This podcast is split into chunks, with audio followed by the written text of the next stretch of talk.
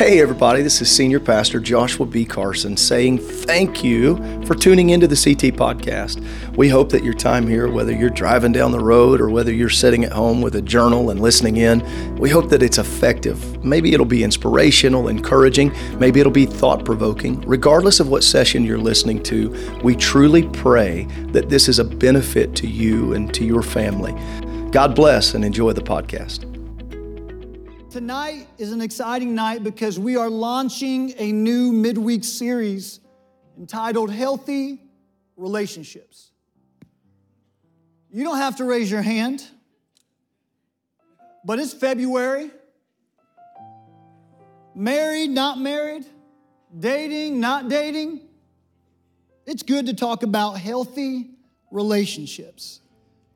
And I get to tackle the first topic this evening healthy communication. Now, communication is unique because it kind of gets thrown out there and trampled on by some and lifted up and praised by others. It doesn't matter if you're a boyfriend and girlfriend or a husband and wife, a mom pop business, or a Fortune 500 company. If you're having problems, and things are going wrong, you can guarantee it's being blamed on lack of communication, broken communication. But on the same hand, if things are going great, the relationship's firing on all cylinders, the business is doing good, that at some level, they're attributing that to healthy communication. Communication just gets stretched and drug everywhere. And so I'm excited tonight to be able to talk about it. As we go into praying and asking God to help us with this service, I'm asking you to join me in praying for Becky Rogers and for brother and sister Miller. And so, Lord, we love you and we thank you, God, for your goodness. We're asking that you would meet us here tonight, God that you would allow the teaching of your word to settle into our hearts, God, to bring strength and edifying the body, God. Let it be so that we would hear your word and allow it to shape us tonight. We're praying that you would minister to Sister Becky and God, that you would touch her and help her, Lord.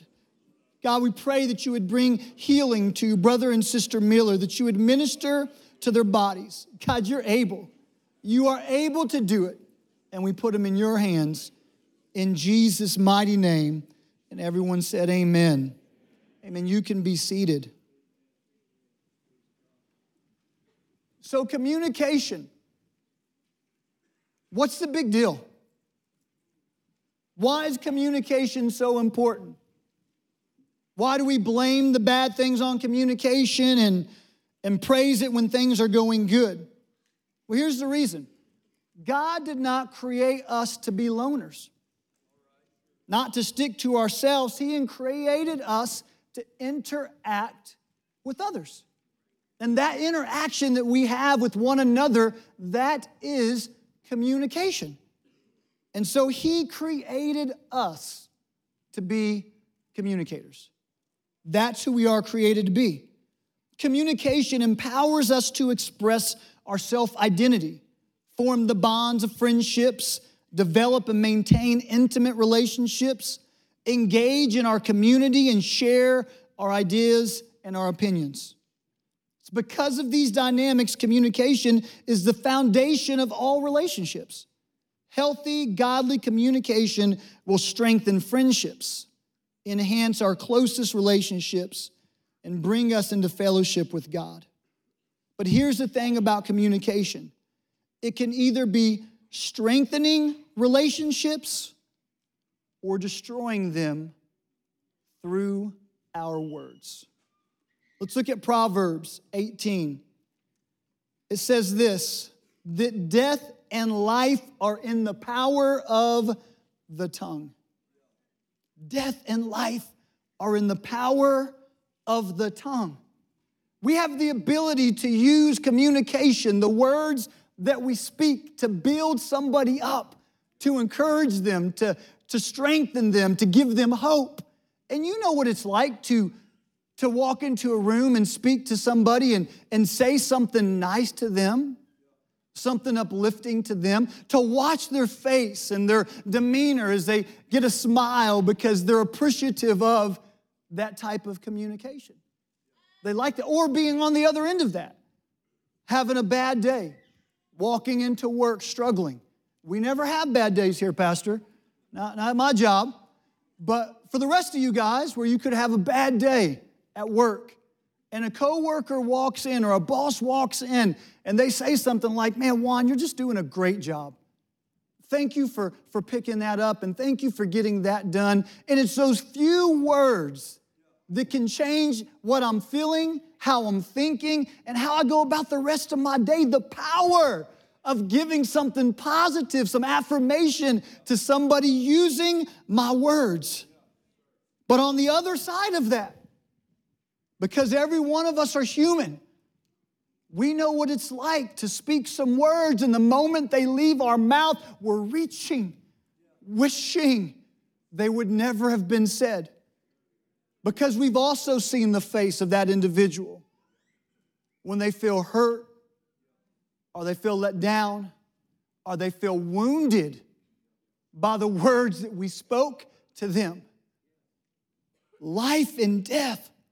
Communication is so important because there's so much weight carried in it. Now, I promise you, I'm gonna tell you now, I'm gonna have a lot of fun teaching tonight. I've got my notes. I actually thought Pastor Carson wouldn't be here, and so I will tame it down a little bit, but, but we're gonna have some fun.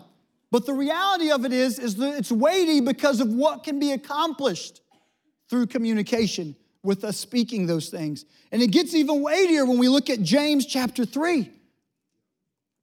When you couple what we know from Proverbs with James chapter 3 and verse 8, where he says, But the tongue can no man tame. It is an unruly evil full of deadly poison. Like, how fair is that? To say that you have the power of life and death in your tongue, and then to say, by the way, you can't tame it. Good luck. And you feel like it's a lost cause until you realize that while I can't do it, He can. When I let God work through my life and I let His Spirit give me direction, He can tame the tongue. And for those of you that think you have it tamed, you don't. Not if you're relying on yourself. He used the word tame intentionally because humans can sometimes get it right on their own. Even without the Holy Ghost, they can get it right sometimes, communicating love and life. But they can also get it wrong sometimes, commuting death or destruction. But when you have the Holy Ghost, working in your life, that's where you get the power to actually tame it to where most of the time it's doing what it's supposed to be doing. You're saying things that you should be saying. And we'll take a pause here for a moment and just restate this. This is why it's important that we don't allow ourselves to ever think that the power of the Holy Ghost just stopped or is constrained to the salvation experience. It is necessary to receive the baptism of His Spirit with the evidence of speaking in other tongues for the salvation experience. But it goes with us beyond that moment. And it is the very reason why we could do anything and speak any words to somebody that gives them life over and over and over again by His Spirit because we can't do it on our own. All communication begins in the heart. Luke 6 says this A good man out of the good treasure of his heart bringeth forth that which is good, and an evil man out of the evil treasures of his heart bringing forth that which is evil. For of the abundance of the heart, his mouth speaks. This is a jagged pill to swallow. Because that means that when we say things that aren't uplifting, things that are not encouraging, and when we're commuting, communicating in a way that's not edifying somebody, that's not building them up, then the only place we have to look for the source is our heart. If we're speaking things that are edifying and uplifting, and we're building up our brothers and we're building up our sisters, and we're speaking life to one another, then we know that our heart it's in the right place. Because out of the abundance of the heart, the mouth speaks. But the good news is we get a clear, clear indicator that when we're saying things that we're not proud of, whether it's to people or whether it's looking in the mirror and we're telling ourselves that we don't amount to much, telling ourselves, hey, you failed again, telling ourselves, when are you gonna finally be able to get this right, or speaking to others, whoever it is. We've got to recognize in that moment, God's allowing us to have that indicator telling us, check your heart. Get your heart right and the words will follow. Get your heart right, and your actions will be in alignment with what I'm asking of you. Communication begins in the heart. Psalms 19 says this Let the words of my mouth and the meditation of my heart be acceptable in thy sight, O Lord, my strength and my redeemer.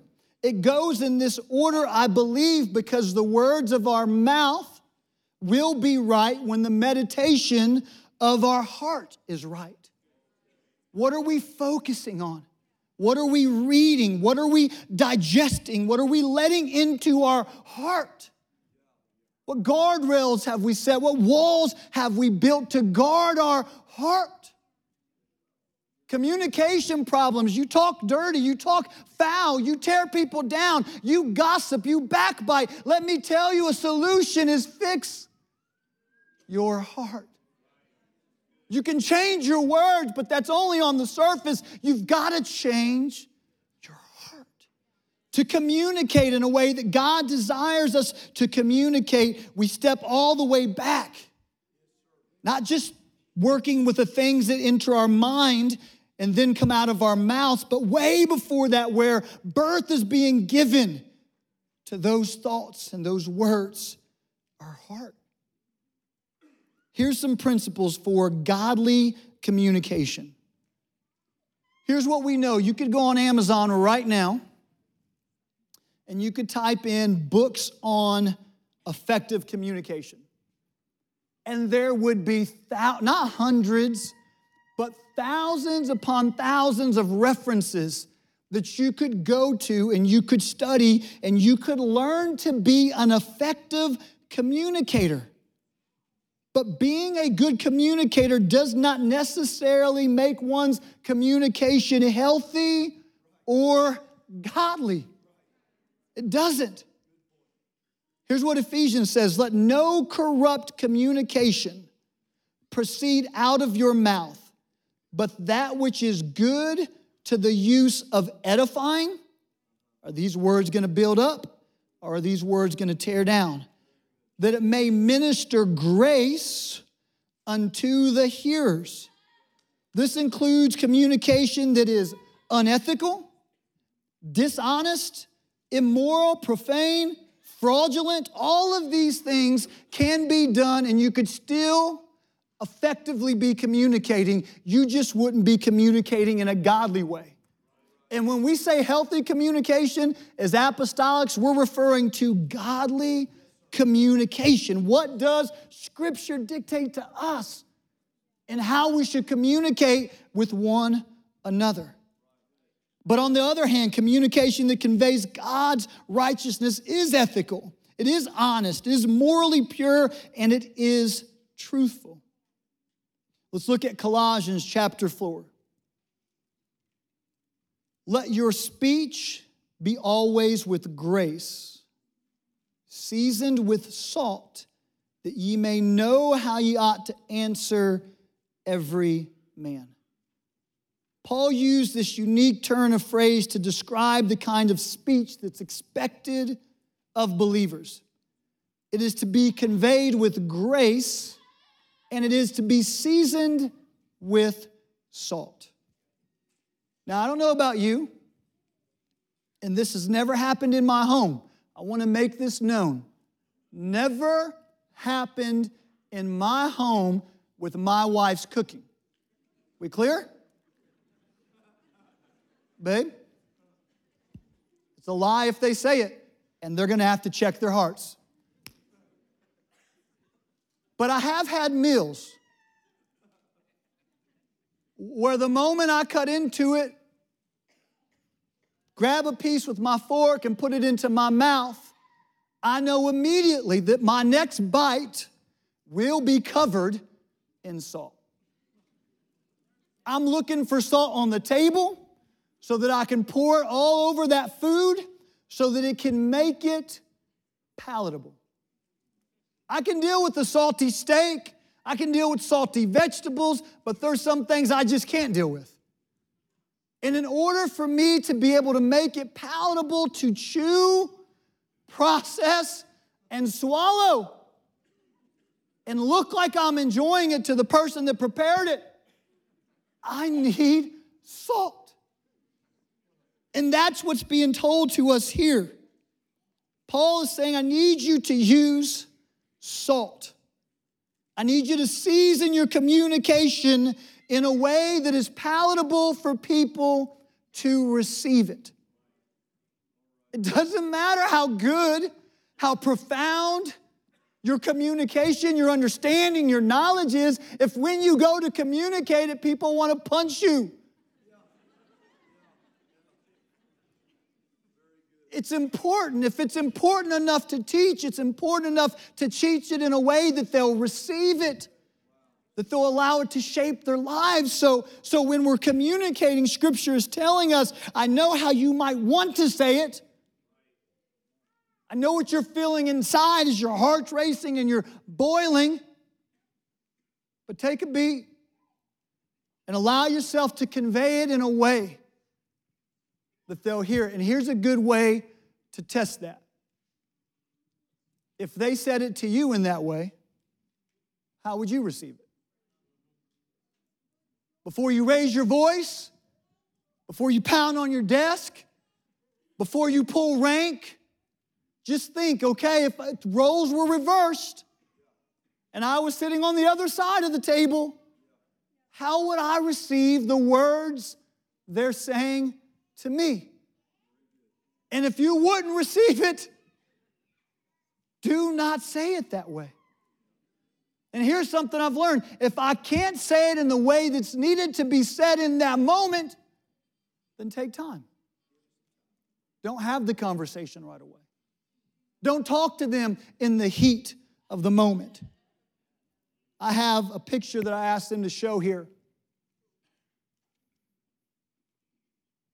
Does anybody, now I'm 43 years old, so I'm going back to the 80s. Does anybody as a kid remember the grape flavored Dimetapp when you were younger? Like it was the answer to everything. It tasted like the best candy money could buy.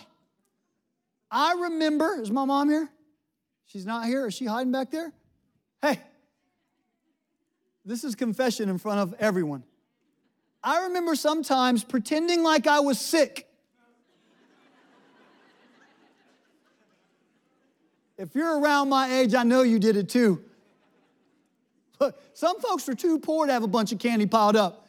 And so we faked sick and we got to take medication.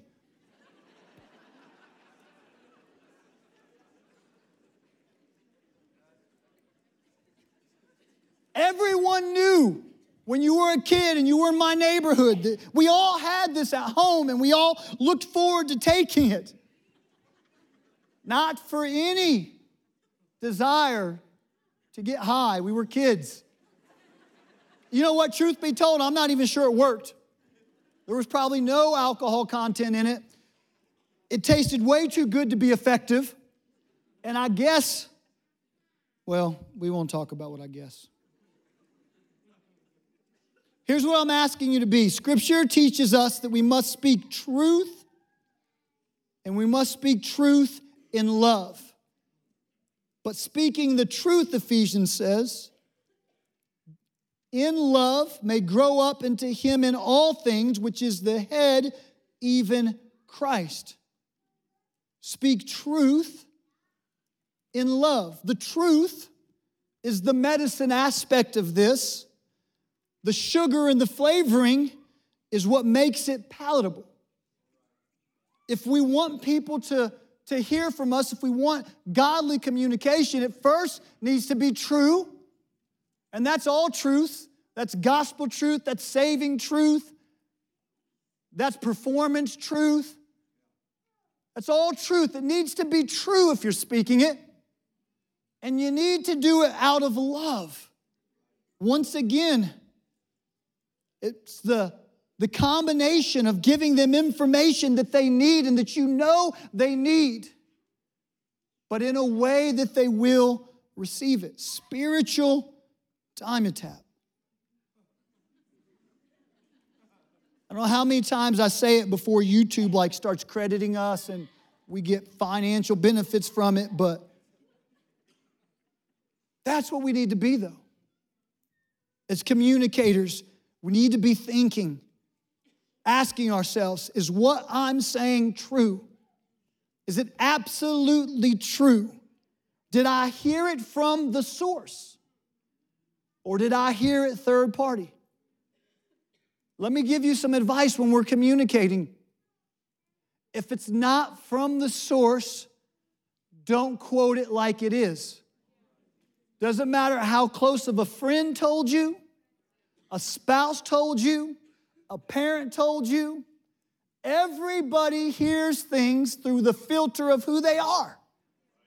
We can very innocently receive something in a way and hear something in a way that the person speaking did not intend for it to be. And then by the time it makes it through our filter, our personality, and is shared with somebody else, who knows how close to the truth it is? So it must be true. And we need to be for certain that it's true. And then it needs to come from a sincere place of love.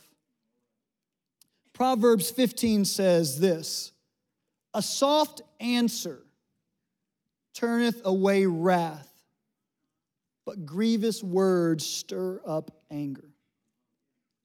I'll quote Pastor Carson on something he told me. I'm a, I'm a pretty passionate person. I'm pretty passionate.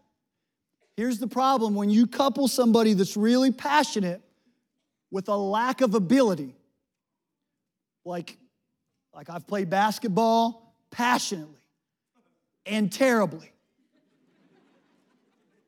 For however you can, I've found a way to play cornhole passionately and terribly.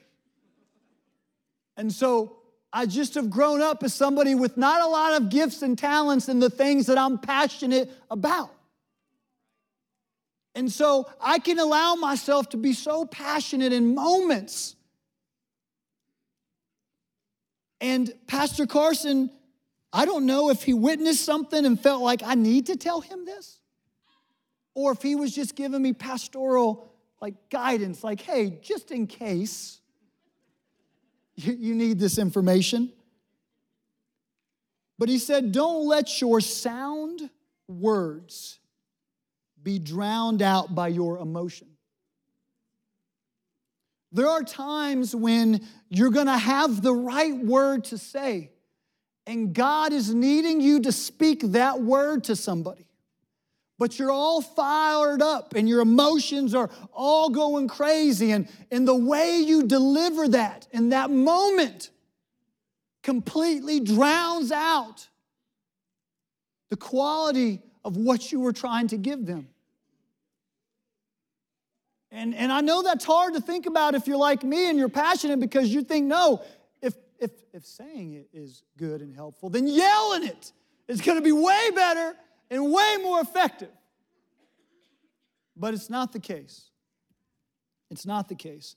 Sometimes we have to be conscious of the fact that if we can calm ourselves down, if we can pull back, you know, in moments when we get heated, we, our heart starts to race and and things are going, our minds don't think clearly. When we're, when we're upset or, or whatever the reason is, somebody said something about our kid, or, or we thought they said something about our kid because so and so heard it from so and so, which heard it from so and so, which saw it drawn on a note four days earlier.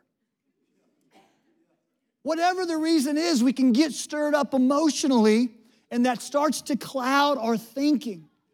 That's not the way in the moments you want to try to communicate. But here's what you learn if you can start to take a deep breath and start to lower your heart rate, your body starts to respond to that. And you can take yourself, even if you're passionate and you're used to being, you know, just all in it, but you can bring that down. And then you can say it in a way calmly where those words that God gave you can be heard and they can be received, and somebody's life can be impacted by that. Don't let your sound words be drowned out by your emotion. That soft answer is the salt, it is the sugar. It's what we're doing to make it palatable. Man, sometimes I can think, I just know this is right. Like they just got to hear this. They come in the room or I'm talking to somebody and I and I think to myself, like they just need to know this, and I, I need to tell them, and, and I know they're not gonna receive it well, so I just gotta hit them like a truck. It's a smart thing to do, right? They're not gonna receive it well. Come 100 miles an hour then. It's just gonna make it better. What's the goal? Is the goal that they receive it? Or is the goal that you speak what you know to be right? If it's you speaking what's right and that's all that matters to you, you can accomplish that. 100 miles an hour, screaming at the top of your lungs, swinging from the chandelier, however you want, you can do that.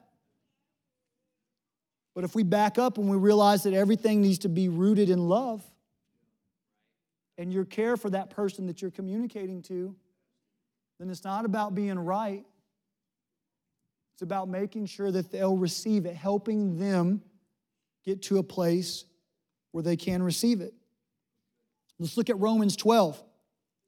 Bless them which persecute you, bless and curse not. Like, this is tough, right? Can we be honest? Like, bless them that persecute you, that are out to get you, that are setting their eyes on you to do you harm, bless them. Well, I was glad to find out that when it's saying bless them, it doesn't mean like, Lord, they're really messing up my life, make them rich. They're really doing me harm, God, give them a brand new house. When he says bless them, He's saying bless them in the way that blessing can be generally applied and benefit everybody. Bless them in praying that God's will would be done for their life. Because here's what God is telling us in His Word they're persecuting you, but it doesn't compare to how they persecuted me. No matter what they're saying about us, no matter what they're doing to us, it does not measure up to what we did to him. And he still desired to go to the cross and to die in our place. Not so that we would be saved, but so that we might be saved. We still had to say so in it. Not everybody's gonna go for it. Not everybody's gonna follow Christ. Not everybody's gonna live for Him. Everyone put Him on the cross. And He said, Look, even though they're persecuting me, I bless them. I want my will for their life. I want them to be set free. I want them to know me. I want them in eternity with me. And so, for us, when we're communicating, we need to know our role. When people are against us, our communication back is God. I don't know what's troubling them or why they're acting the way they're acting or doing the things that they're doing, but I pray, God, get a hold of their heart. I pray, God, that you would transform them. That's the kind of prayers that God is asking us to pray for those that persecute us. He goes on to say in verse 15, Rejoice with them that do rejoice, and weep with them that weep. Here's something that's devastating for me to even admit. It seems to be far easier to weep with those when they weep than to rejoice with those when they rejoice. When somebody's hurt and they're down and out, it seems like our compassion is drawn to that. We can be there for them, to cry with them, to weep with them. We're sorry for your loss. We're sorry that you found out about this sickness. We're sorry about your child. We're sorry about whatever it may be.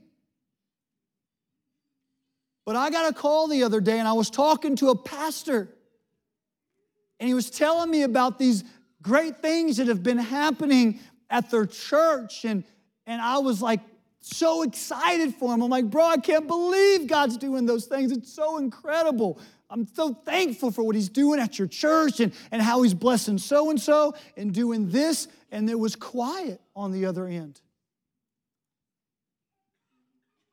Like emotionally quiet, like teary. And he said, You don't know how good it makes me feel to know that there's someone I can call and talk about what God's doing great here and them not get jealous, them not try to pick it apart, them not try to judge it. They just simply rejoice when I'm rejoicing.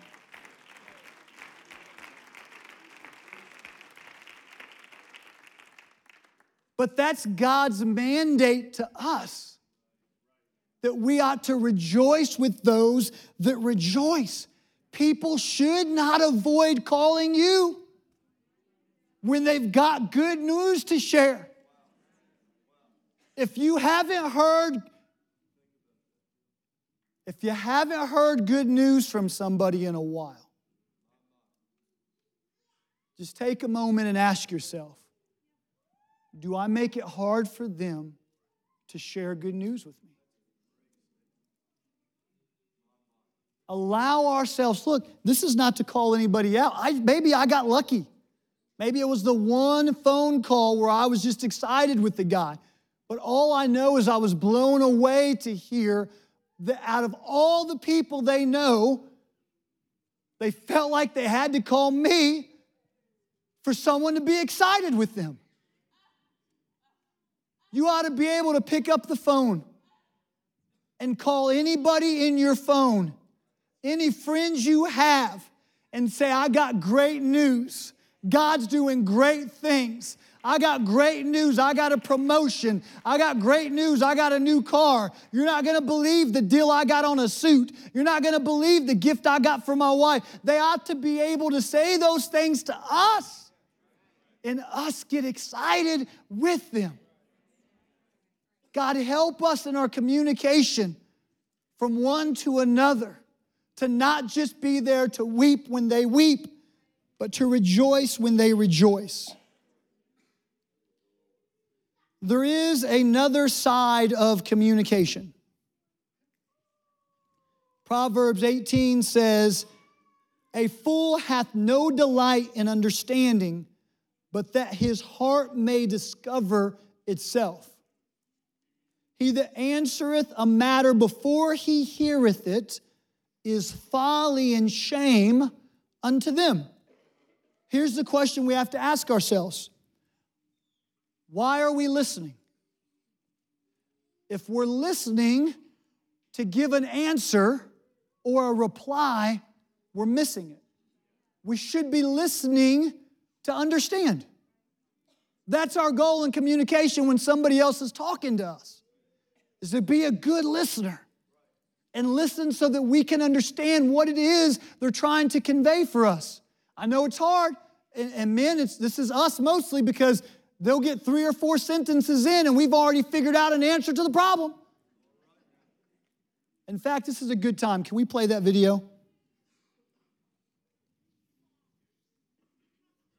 It's just, there's all this pressure, you know? And sometimes it feels like it's right up on me. And I can just feel it, like literally feel it in my head, and it's relentless. And I don't know if it's gonna stop. I mean, that's the thing that scares me the most is that I don't know if it's ever gonna stop. Yeah.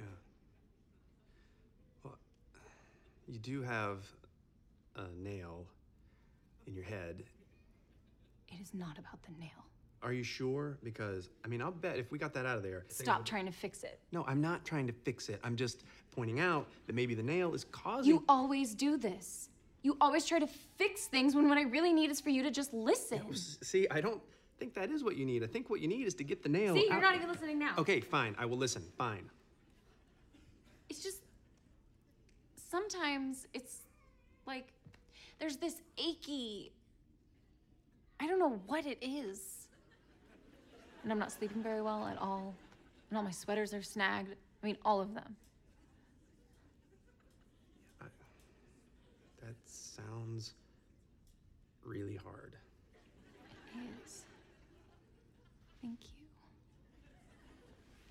Ow! Oh, come on. If you would just. Don't Try to see things my way. Do I have to keep on talking?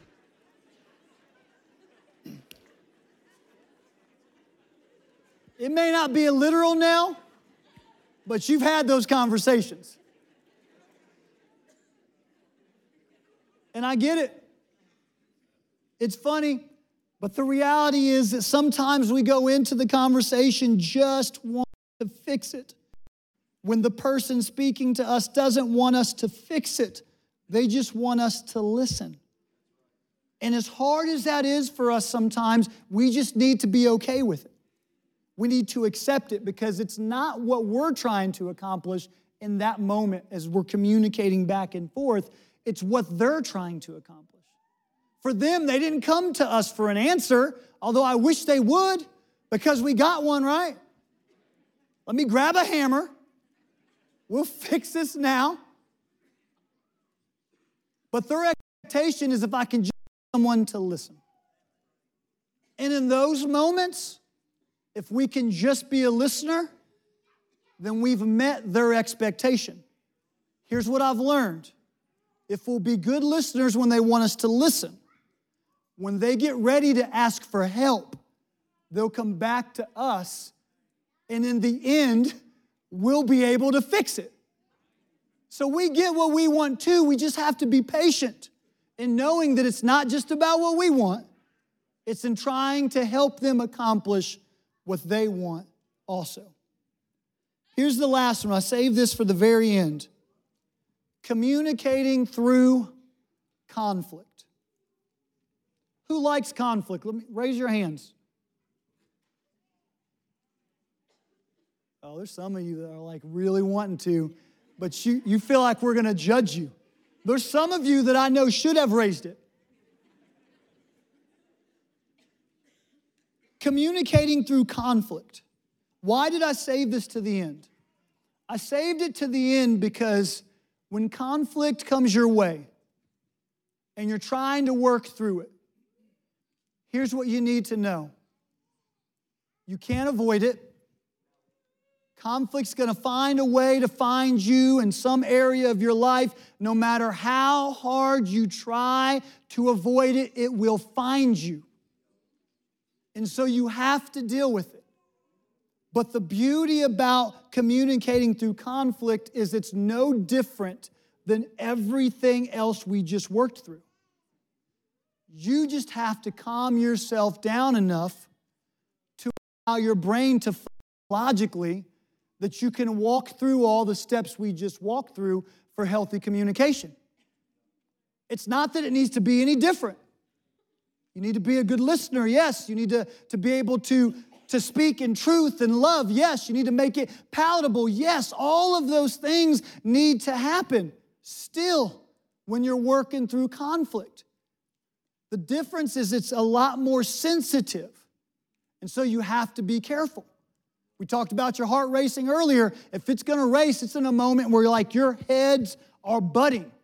You're 100% right, they're 100% right. That math doesn't work.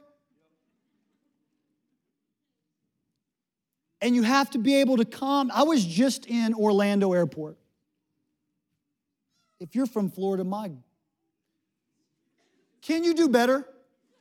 Please? It's one of the largest airports in the country and it's run like it's got a budget of $4. Thank you. Thank you. I appreciate that.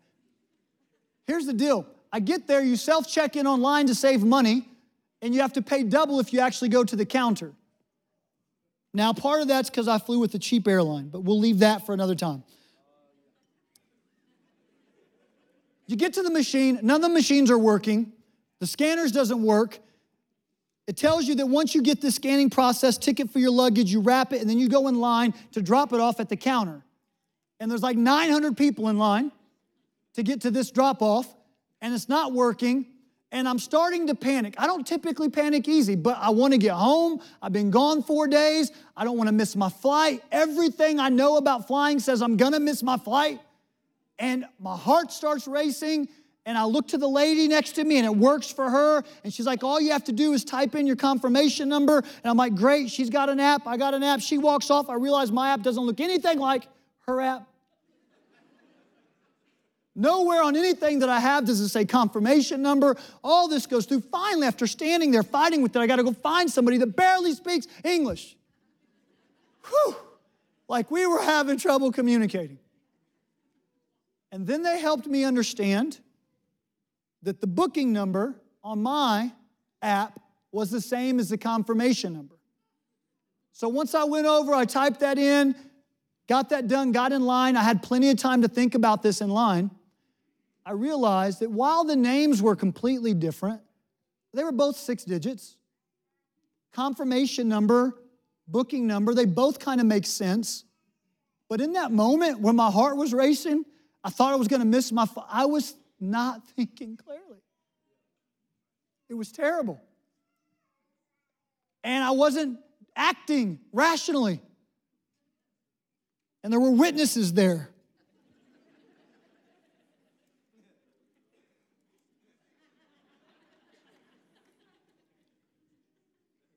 But that's how it happens when we're dealing with conflict. We're, we're, we're not acting rationally, we're not thinking rationally. So we have to get that into control. And we have to be able to deal with it in a way that can back up to steps one through four. When you get to number five, it ought to just say, start back at one and walk your way through those processes. Stand with me. I'll close with Acts chapter 15.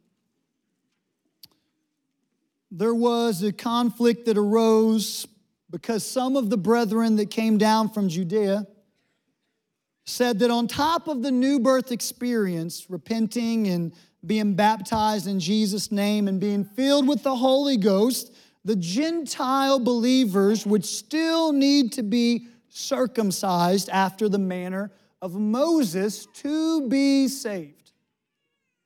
Well, Paul and Barnabas were there and they were like, not happening. Like, that's not right. And they strongly disputed it. Could you imagine that? All that God was doing. And you've got people saying, no, no, no, no, no. The Gentile folks, they don't, they, they still have to be circumcised to be saved. Paul and Barnabas are saying, look, we're not talking about how to get a cheaper flight. We're talking about salvation. You don't mess this thing up. They don't have to be circumcised. They're going to experience salvation the same way we do as Jews. And so they got into this argument, this dispute takes place, and then it's decided that Paul and Barnabas and some others need to go to Jerusalem and they need to ask the question to the apostles and to the elders. And so they got there and they, they all gathered together, the apostles and the elders, to hear out this conflict. It's a pretty big deal. How are they supposed to be saved? And what did they do? They grabbed trustworthy witnesses and got testimony from Paul, from Barnabas, and from Peter. They reviewed and listened to what Peter was told by the Lord about him being the one to go and reach the Gentiles and how it was confirmed by the outpouring of the Holy Ghost. And they received it just like they did. And then they looked back in Scripture at prophecy to see what did the word of the Lord say about these things were they to come. And then there was great unity that formed at this conference. It resulted in areas that everyone could agree on. What did they do? Did they just tell everybody the good news that the Gentiles did not need to be circumcised? No, because that would have left even confusion for they when they traveled. Word of mouth would have got a hold of that thing. So what did they do? They came up with the guidelines. They put it together, they wrote it all out, and then they sent it and distributed throughout all of the regions so that everybody would know this fight's not still going on. We butted heads, but then, like godly people, we communicated and worked through the conflict. And we reached a resolution about how the Gentiles are to be saved. And we want everyone to know it, and so they sent it out.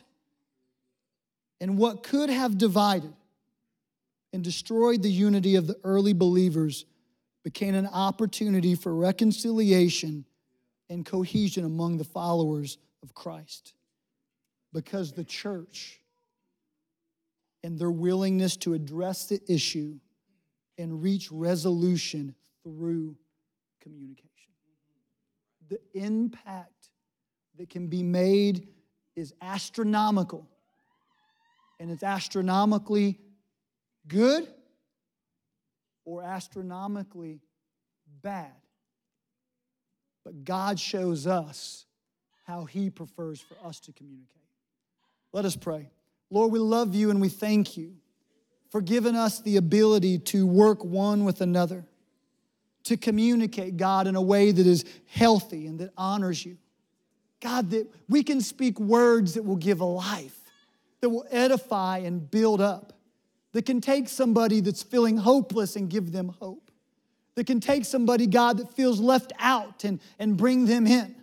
God, we thank you for the ability to communicate with not just our brothers and our sisters in Christ in a way that is godly and honoring to you, but for being able to effectively communicate at our jobs and with coworkers, with strangers that we meet at gas stations and coffee shops. God, we ask you that as we go our separate ways, that you would allow your words to settle in our heart. And that our next encounter with somebody, our next communication, would be a godly one and a healthy one, edifying that person and honoring you. In Jesus'